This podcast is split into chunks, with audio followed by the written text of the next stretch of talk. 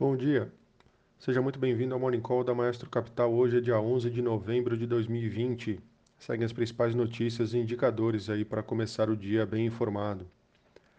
As ações defensivas avançam na Europa agora pela manhã, ajudando a prolongar uma recuperação global em ações.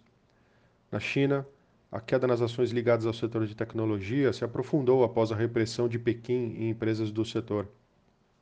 Índices no Japão, na Coreia e na Austrália subiram mais de 1,3%, apesar da queda na tecnologia asiática. Além disso, a promessa de uma vacina iminente aí ajudou a, le a levar o Goldman Sachs a elevar o preço-alvo para os principais índices de ações na Europa e nos Estados Unidos. Com isso, os índices de mercado agora pela manhã, Tóquio fechou o dia em alta de 1,78%. Hong Kong fechou o dia em queda de 0,28% e Xangai fechou o dia em queda de 0,53%. Nesse momento, Londres sobe 0,60%, Paris nesse momento sobe 0,42% e Frankfurt nesse momento sobe 0,39%. Nas Américas, os futuros de Dow Jones estão subindo 0,83%, os futuros de S&P 500 estão subindo 0,91%, e os futuros de Nasdaq sobem 1,19% nesse momento. Na agenda, o relatório mensal da OPEP nos Estados Unidos deve sair aí perto das 8 horas da manhã aqui no Brasil. E no Brasil nós teremos as vendas no varejo referentes a setembro, às 9 horas da manhã. É, resultados em destaque, no Brasil hoje tem bastante coisa.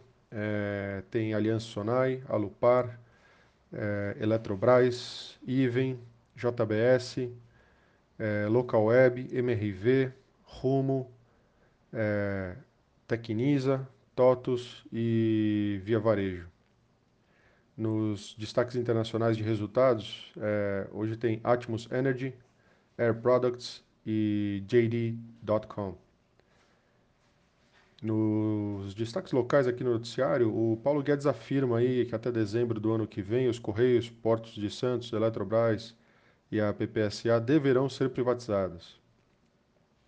Além disso, aqui no noticiário local, hoje a Comissão Especial de Deputados e Senadores voltada ao combate do coronavírus irão se reunir com o intuito de aprovar o requerimento para que Antônio Barra Torres, presidente da Anvisa, e Dimas Covas, diretor do Instituto Butantan, sejam ouvidos sobre a interrupção dos estudos do Coronavac. No destaque internacional, é, podendo afetar a transição dos governos é, de governo aí nos Estados Unidos, a equipe do presidente eleito aí Joe Biden estuda ir à justiça para ter acesso aos recursos dos dados aí que o governo Trump ontem se recusou a fornecer. É, além disso, a Amazon foi acusada formalmente aí pela União Europeia por conduzir práticas para prejudicar a sua concorrência. Também foi aberta outra investigação antitrust visando averiguar suspeitas de tratamento preferencial de serviços da companhia. Por último, destaque internacional, o premier do Reino Unido, Boris Johnson, deve anunciar hoje a maior revisão da lei de aquisição em duas décadas para evitar que empresas estrangeiras comprem ativos britânicos, em meio à crescente preocupação sobre a influência da China. Falando de empresas, é, vários, vários resultados aí. Braskem registrou prejuízo líquido aí de 1,4 bilhões no terceiro trimestre. É, Embraer apresentou uma queda de 3% na receita líquida nesse trimestre, frente ao mesmo período de 2019. E o prejuízo ao acionista controlador de 649 milhões, é, sendo 0,88 centavos por ação.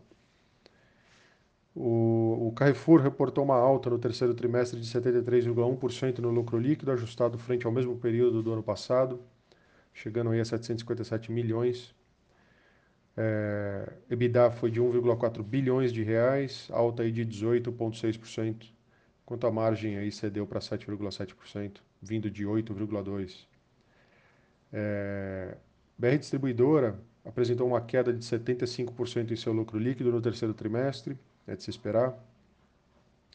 E o setor de bebidas, aí, o varejo é, de bebidas, foi pelo segundo mês consecutivo o setor com melhor desempenho nos últimos 12 meses, o segmento aí cresceu quase 9,5%. Então por hoje é isso. Bom dia, um abraço, bons negócios.